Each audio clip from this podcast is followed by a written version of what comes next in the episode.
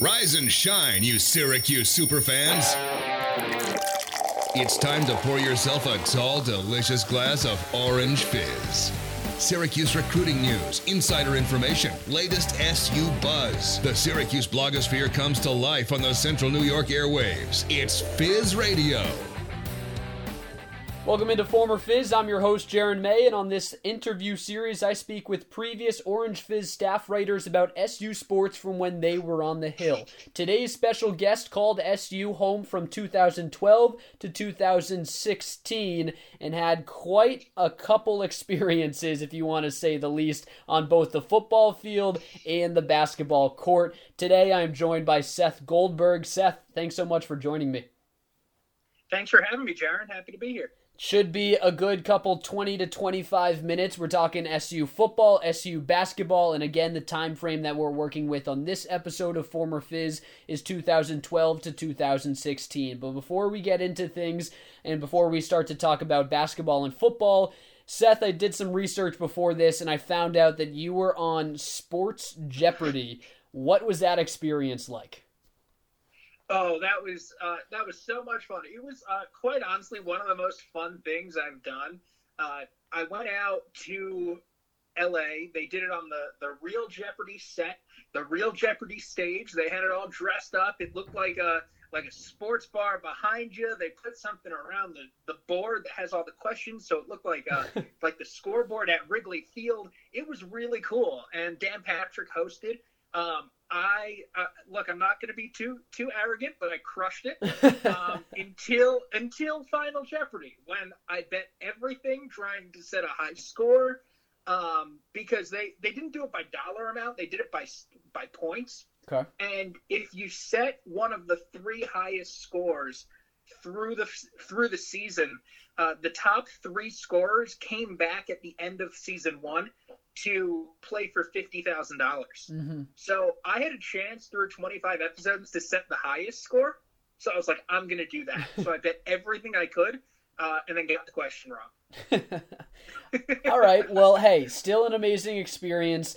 And while I was doing this research, I found that out. So now we're going to have a little Sports Jeopardy SU from 2012 to 2016 um, little quiz to, to kick off this former fizz. So I have a couple questions, both basketball and football. Oh, let's do it. And we'll, we'll see if you can get it. All right. So Syracuse, the first one. What was Syracuse football's record your sophomore year? Sophomore year, they were seven and six. They won their sixth game the last week of the season. Uh, Terrel Hunt uh, touchdown pass against Boston College as time expired, nearly as time expired to get bowl eligibility, and then the Texas Bowl win. I don't I don't have a bell, but I would ding it if if I did. Um, that is correct. So let's move on and let's let's go to the basketball side of things. What ranking did Syracuse basketball finish with your freshman year in 2012 to 2013?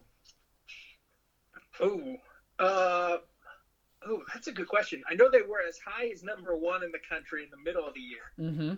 Um, and they were a four seed in the NCAA tournament. The last poll would have come out, I, I guess, around then. Um, maybe they were 13 or 14. Pretty close, 16. So uh, okay, that's that's that's a reasonable amount to miss. Uh, uh, three to two off. All right, let's move on. Uh, who had the most receiving yards for Syracuse football during your junior year of the 2015 season? Junior year. Okay. Um, that was. Hmm. That was after Lemon and Sales left. Yep. That wouldn't have been Jarrod West, was it? It sure was. Do you uh, can you toss Nice. out some some type of number what what he finished with? Uh, I'm gonna say, let's say around 700. It is exactly 700 yards. wow. All right, we are 2 for 3 so far and even the the one that we missed wasn't too far off. Uh, back to basketball. Who is the leading scorer for Syracuse basketball your senior year of 2015 to 2016? That was uh, Mike Gbinije. It sure was. It sure was. A- any guess on what he was averaging? Um, I'm not totally sure. I do know he had double digits every game that season, Yep. uh, including the NCAA tournament run. Uh, I would say probably around 14. I think he was at 16. So we'll we'll we'll, Okay. we'll give that to you. Still you still got Gbinije.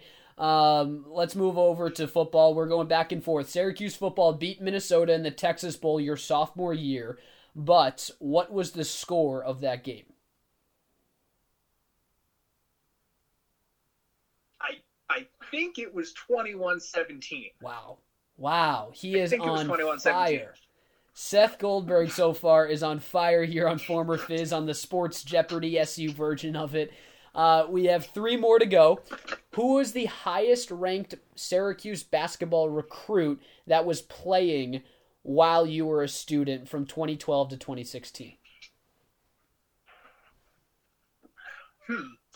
I have this narrowed down to three right off the top of my Okay. head. Um, Chris McCullough, Michael Carter Williams, and Rakeem Christmas. I know Christmas was a McDonald's All American, and Carter Williams was as well. And I believe McCullough was. Um, I think I'm going with MCW. You would be correct. MCW is right. Wow. Okay. All right. Uh, we got two more. Let's go back. Last one for the football side of things. Syracuse football only won three games during your junior year. What were the three teams that they beat? Ooh. Um, it was definitely an FCS opponent at the beginning of the year. I'm going to say it was like Colgate. Um, I'll let you guess all three, and then and then I'll give you them. huh. I don't even remember who they played that year, to be totally honest. Oh, I know one. Uh, no, that wasn't that year. Never mind. Um, yeah, I got no idea on this. Maybe maybe it was such a bad season you're trying to put it out of your memory. They lost to Villanova their or I'm sorry, they won their first game against Villanova. Oh, right. They beat Central Michigan and then mid-season they beat Wake Forest.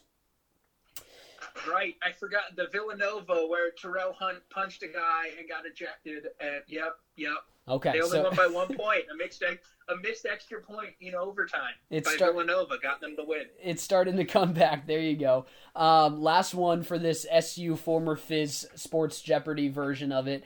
What team did Syracuse basketball beat in the Sweet 16 your senior year? Oh, that was Gonzaga. Sure was. That's an easy one. All right, so I was at that game. were you? What, what were you doing at that game? I uh, I actually had a credential from uh, from Z89. Wrote for Fizz after that, and Okay. the and the uh, Elite Eight Virginia game as well. Uh, but yeah, I mean, I was I was student media going and, and hanging out in Chicago for the weekend. Awesome.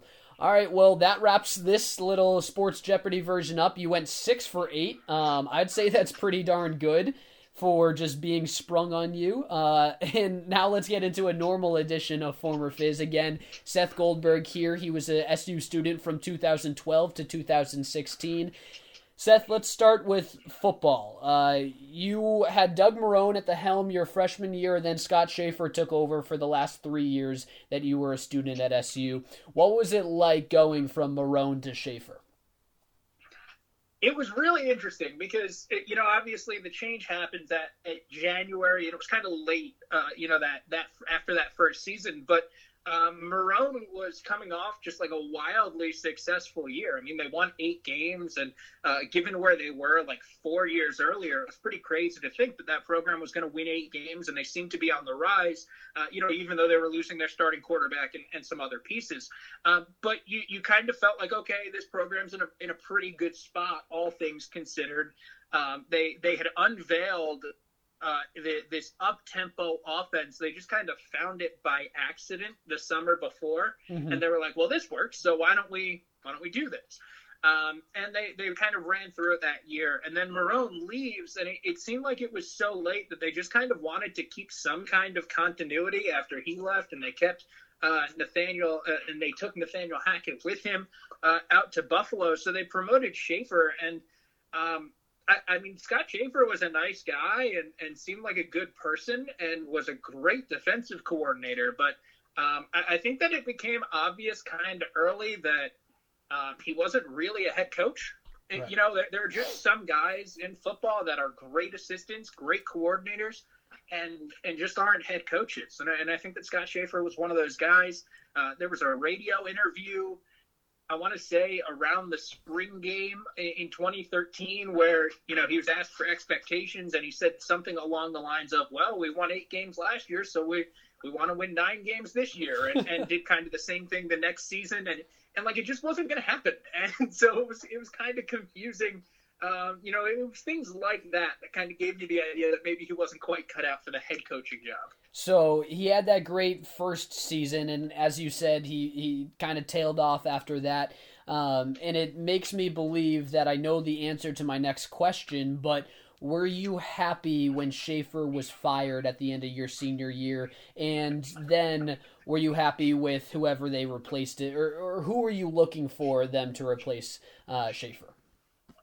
Uh, was I happy? Uh, that's a weird. That, that's a strange question. It's a tough question to answer because I, I wouldn't say I was happy to see a guy fired and lose his job and, and things like that. And, um, you know, a guy that was on the coaching staff that I really did like was Tim Lester, and you know he's gone on now and is, is uh, head coach at Western Michigan, and uh, he, he seems to be doing some pretty good things keeping that program afloat. But I, I certainly think that there, there were there, the writing was on the wall. The move had to happen for for the program to um, kind of jump back to where it was at the end of the Marrone era. You, you had to make a change. You, you had to um, you had to do something different because you could just tell that it wasn't working. So it was the move that had to be made. I, I will say, I think that the the end was very awkward and strange.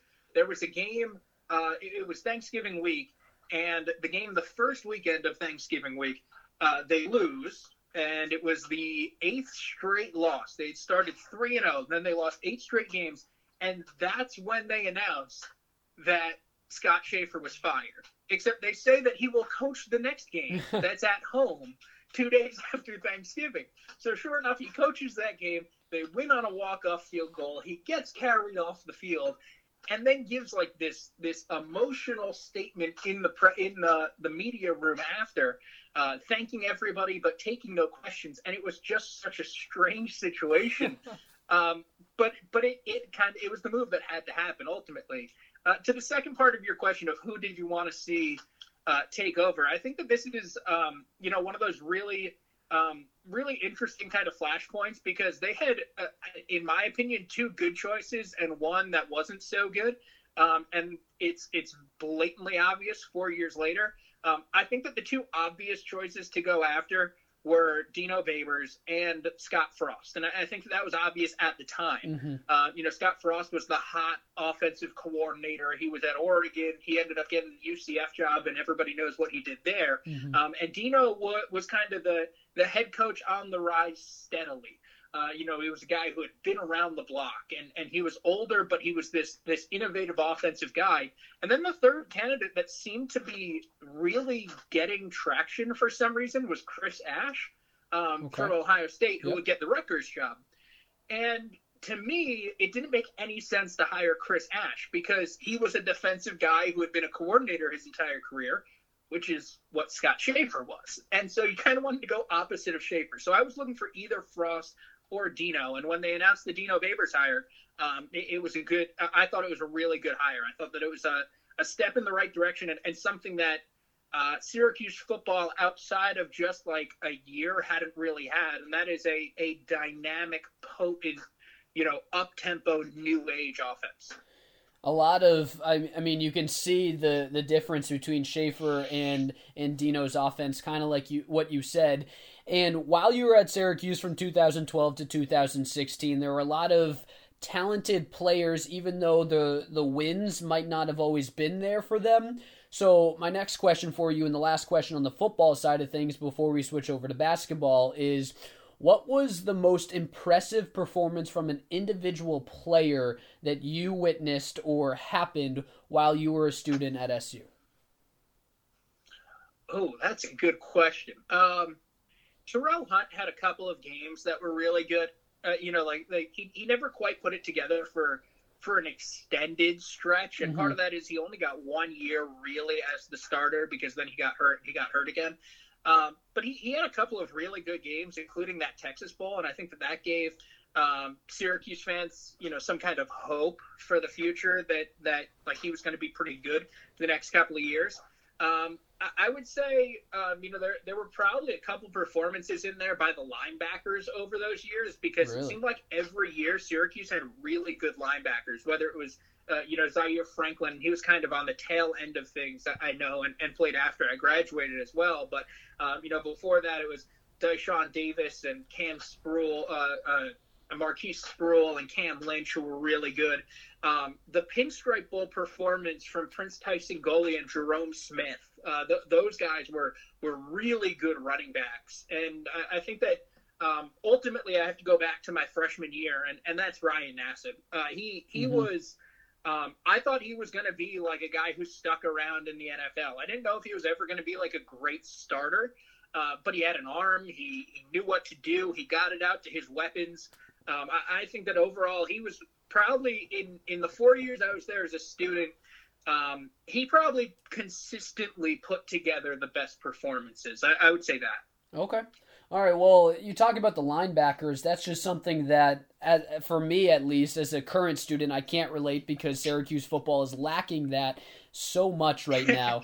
um, but that's our football talk here on Former Fizz with Seth Goldberg. Seth, let's now switch over to the basketball side of things. And I've asked this question to all of my guests so far on Former Fizz, and I'm going to ask you the same one. If you could put together a starting five with basketball players from just when that just played when you were on campus as a student, who would be in that starting five and why?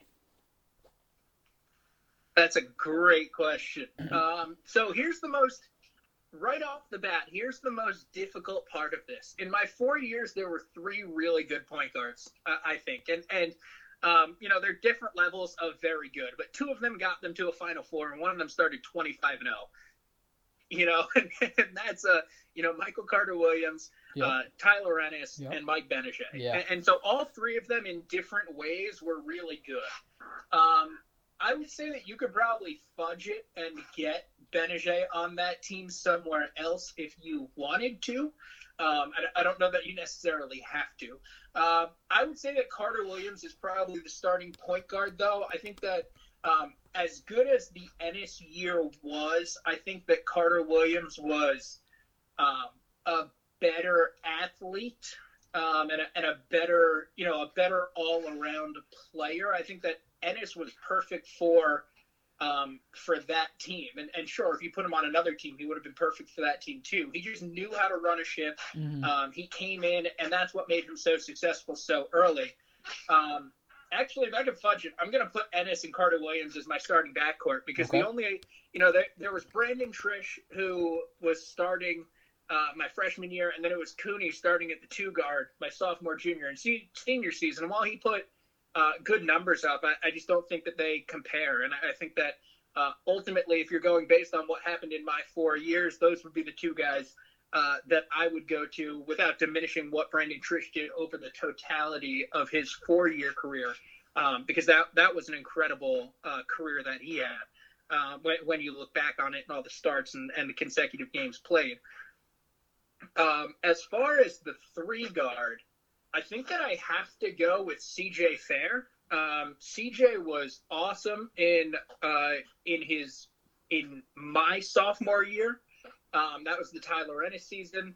Um, and, and, he was just a, a gr- I thought a really, really good, really, really solid player um, you looked up at the scoreboard and, and you were just like, oh, he's got 20. Right. That makes sense. Like, he, he, was just a guy who, like, effortlessly dropped points. And, um, you know, you, you just kind of expected it. In recent years, I would compare it to Tyus Battle, where he just kind of always had the ball in his hands, and you look up and you're like, oh, right, Tyus is at 18 points. Like, it's, it's just kind of what they did.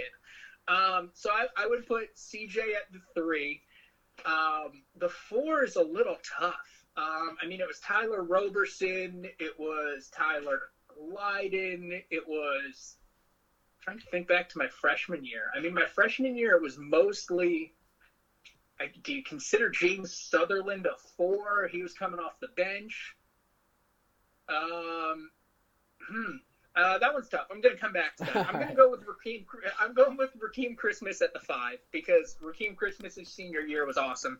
Um, that was 2015. That was my junior year. He he was great, and one of the the worst parts of the sanctions to me was that he got denied the possibility of going to the NCAA tournament. I don't know if he, they, that team goes. I don't know if that team is good enough to make it at the end of the day.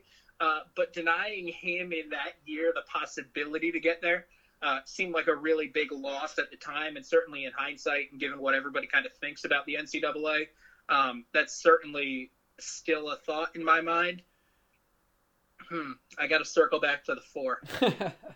I'm going to go with Tyler Lydon. I, have just okay. always been a fan of his game. I, have always liked him, and um, even though you can argue the the sophomore season, which was the year after I graduate, he didn't do enough. He didn't shoot enough. He he didn't you know take control enough.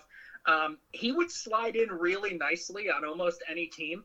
You know, he, he could be that guy who could step out and shoot. He would rebound. He could block shots. Um, so I'm, I'm I want him on my team. I okay. guess at the end of the day.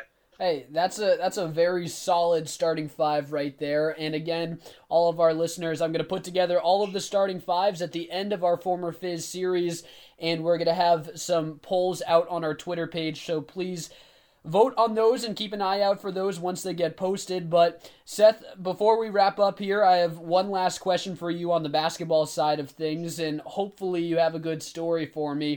Do you have any classic Jim Boeheim bump-ins or stories from when you were a student at S- at SU? So, yeah, the, the one that comes to mind, the one that comes to mind immediately is um, is one which is actually like, I mean, it, it has to be the worst time for a Syracuse basketball press conference. It has to be one of the lowest points, and that is the the press conference after the sanctions were announced. Mm-hmm. Um, it was some point in it was some point in the spring of 2015. It was after the basketball season. Um, you know, I, am sure listeners might remember that uh, they had banned themselves from the postseason. They were playing at NC State, and right before it, the sanctions dropped. Like that game was on a Saturday, and on like Friday, the bulk of the sanctions dropped, and it was like Boeheim's going to be suspended.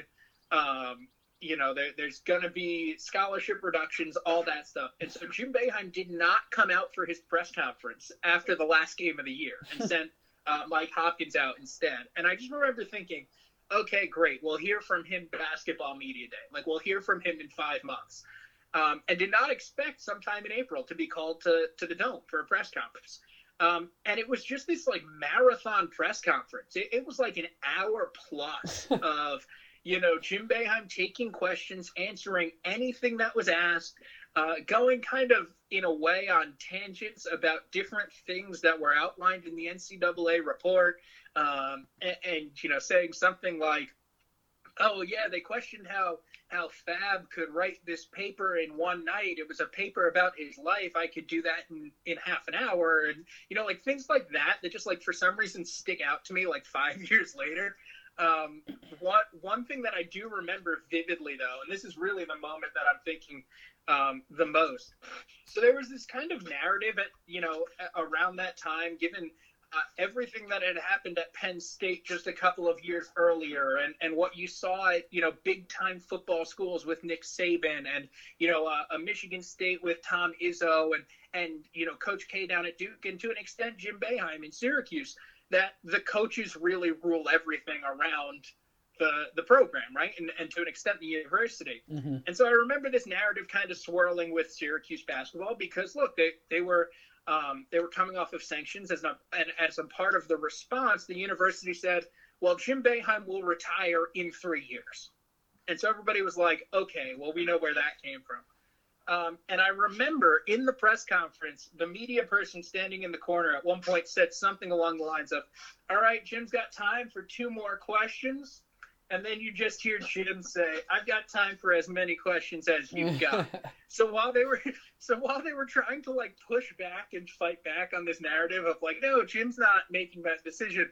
It was like, well, Jim's also making this decision and kind of overruling you, and it it just kind of sticks out as one of those kind of funny moments to me for Yeah. for whatever reason. It just shows my sense of humor, I guess. Yeah, well, at least the the whole marathon uh, press conference, an hour with Jim Boeheim is rare because most of his post game press conferences last maybe five to seven minutes tops.